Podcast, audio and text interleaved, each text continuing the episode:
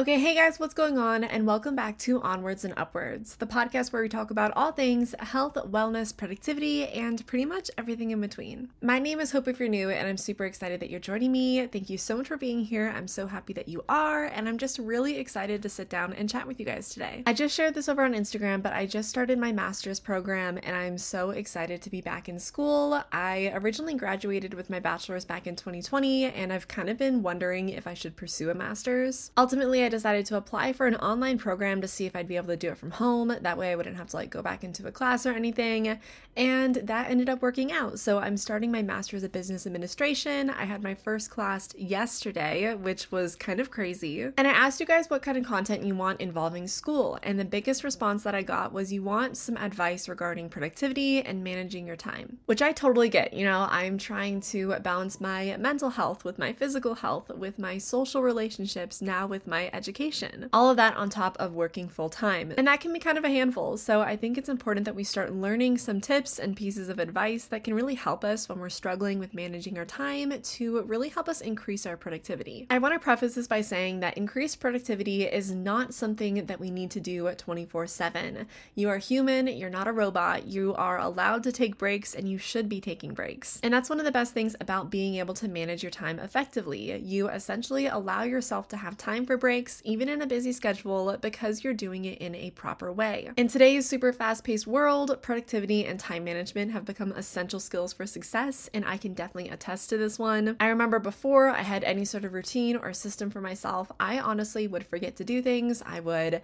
you know, be chasing deadlines. I would never feel prepared, and honestly was just a really stressful way to live. By managing your time more effectively and increasing your productivity at the same time, you can achieve more in less time, reduce your stress levels, and create a more fulfilling life. But before we jump right into it, let me know if you have any other content ideas or things that you would like to see from me regarding school and just kind of managing time or anything in that realm. Because I graduated three years ago, I feel like I'm relearning how to do school or at least relearning how to fit it into my schedule and to do it in a way that really works well for me. So if you guys have any questions, definitely let me know. You can DM me over on Instagram or leave a comment on something. I'll definitely get back to you. But without further ado, let's go ahead and jump into some practical advice for increasing productivity and managing your time more effectively. Number one, set priorities. Prioritizing your tasks and activities can really help you focus on what's most important to avoid getting overwhelmed. This is something that I personally really struggled with because I am the type of person to say that everything, every single, you know, mark on my to-do list is important and I viewed them as equally as important. And that was like a fatal flaw for me because that meant that if I had a to-do list of 10 things to do, I wouldn't really know where I should start at. I didn't know what could be pushed onto later. And so so I was really just putting too much pressure on myself to complete everything on my list when in reality, I didn't need to be. You really want to identify your top priorities for each day, each week, each month, and then focus on completing those tasks first. For example, let's say that it's Friday morning and you have three main things on your to do list to complete before Monday. Number one, you have a research paper that's due at 8 a.m. on Monday. Number two, your home is kind of a mess, so you really need to do a reset routine. And number three, your friends are inviting you out that weekend and you really would love love go with them. If I was in that situation, I would take those three things and write them down on a piece of paper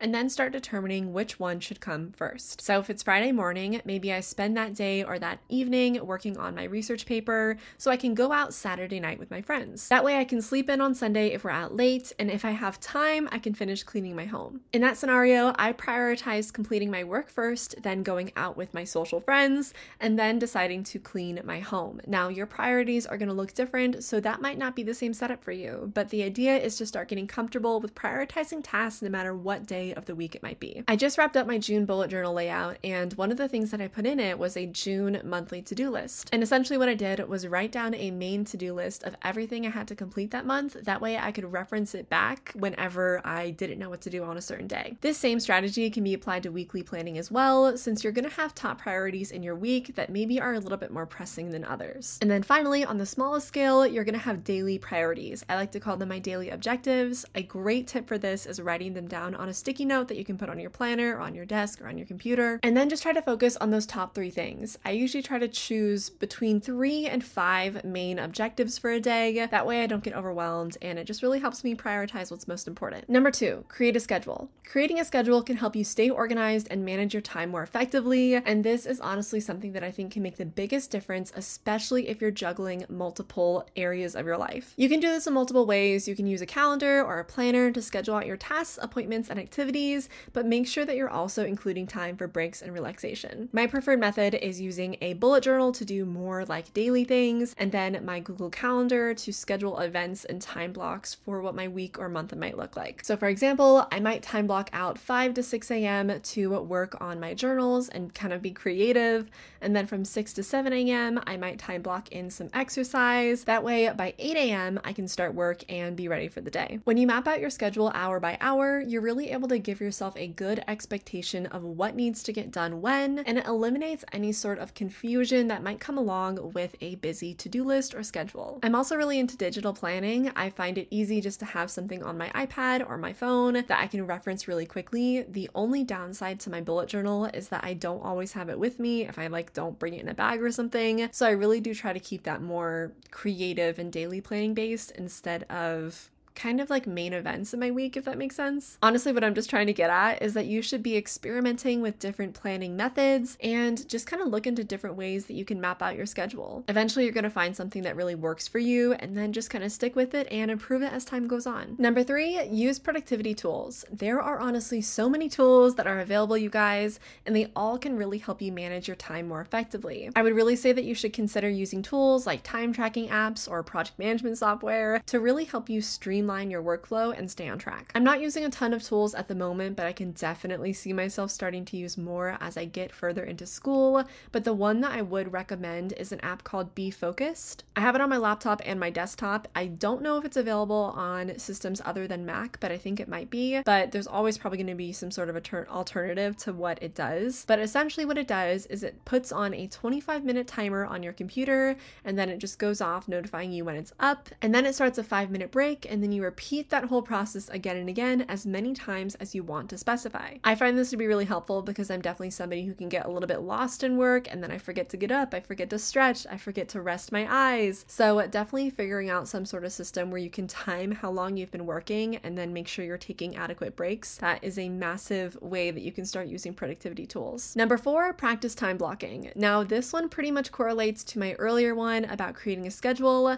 but time blocking essentially involves scheduling your tasks into specific time blocks, which can really help you stay focused and avoid distractions. I have a whole podcast and a whole YouTube video on this, so if you want to learn more, you can go there. But essentially, you're going to want to set aside blocks of time for specific tasks and activities to avoid multitasking as much as possible. Number five, take breaks. Taking regular breaks is absolutely essential for maintaining productivity and avoiding burnout. As somebody who just spent the last, I don't know, two months recovering from burnout, it is no joke, and it's way harder to get out of it than it is to prevent it. I really want you guys to be taking short breaks throughout the day to rest and recharge, and then also make sure that you're taking longer breaks or vacations to avoid becoming overwhelmed. This is something that I personally just did, and I feel way more inspired and I feel recharged. My boyfriend and I went to Sedona last week, and it was honestly exactly what I've been needing. Just make sure that while you're trying to be productive and you're trying to make the most out of your time, that you're also being kind to yourself and you're allowing yourself to take breaks when necessary. Number six, delegate, delegate, delegate. Delegating tasks to others can really help you free up time so you can focus on your main priorities. You're going to want to identify what can be delegated to others and also what can't, and then consider outsourcing them to colleagues or maybe even assistants. Now, disclaimer I know that everybody doesn't have the ability to do that, and I know that I'm not in a position to delegate anything that I need to get done to an assistant or anything like that. But I did want to include this because if you find yourself in a financial position where delegating something does make sense, then I would encourage you to do so. I've read countless books and articles involving how delegating tasks so you can free up time to focus on the bigger picture is really beneficial to both your personal life and also to your business career as well. So I'm definitely holding out for that, and I know that someday when I'm able to delegate some stuff out, I definitely will be taking advantage of it. Number seven, set goals. Setting goals can really help you stay motivated and focused on your priorities, and that's why I seriously am talking about them all the time. You want to make sure that you're setting specific and measurable goals for each day, week, and month, and then tracking your progress regularly so you can stay on track. There are honestly so many ways that you can set goals, I don't even know where to begin. I would really just recommend maybe starting with SMART goals, which is specific, measurable, achievable, relevant, and timely. That's usually a good baseline to start at. But again, like anything, you're going to want to create a goal setting system that works for you and that has your own priorities in mind. You can honestly do this any way you want, but I like to set daily goals, even if it's just one sentence or really just a small word. Sometimes my daily goal will be kind of vague. It'll be like, I want to be present in every moment today. And other times, my daily goals will be more quantifiable. So I'll write down, I want to finish my essay entirely. It's totally up to you how you set your goals, but I would just really encourage you to do so. Take some time, reflect on what you want to achieve, and then set some goals. Number eight, eliminate distractions. Distractions can be a major obstacle to productivity and also to time management. To start, you should identify the sources of distraction in your life, like social media or email notifications, and then start taking steps to eliminate or minimize them as much as possible. If you have an iPhone, you might have the feature where you're able to put your phone onto different modes, like do not disturb or work focus mode or anything like that. I have mine personally set up to where when I'm on in my work focus mode, I'm not going to get any social media notifications. You are able to allow certain contacts or people to bypass it. So I have like my dad and my mom are able to like bypass that so that they can notify me if they need to. But it really has been so beneficial for me. I even have one that's set up during nighttime, so I stop getting notifications after a certain time of the day. As soon as you start to eliminate distractions from your life, you're probably going to notice that you feel like you have more time than you did before. And again, it really is just because you're not stopping every few minutes or every few whatever to stop and check something or to go do something or just getting distracted in general. Number nine, develop a morning routine. A morning routine can really set the tone for your day and help you start it off on a positive and productive note. I would really consider incorporating practices like meditation, exercise, or journaling into your routine, really just anything that's to boost your energy and focus. My morning routine is so important to me that on the days that I don't get to do it, I honestly feel like it's a worse day.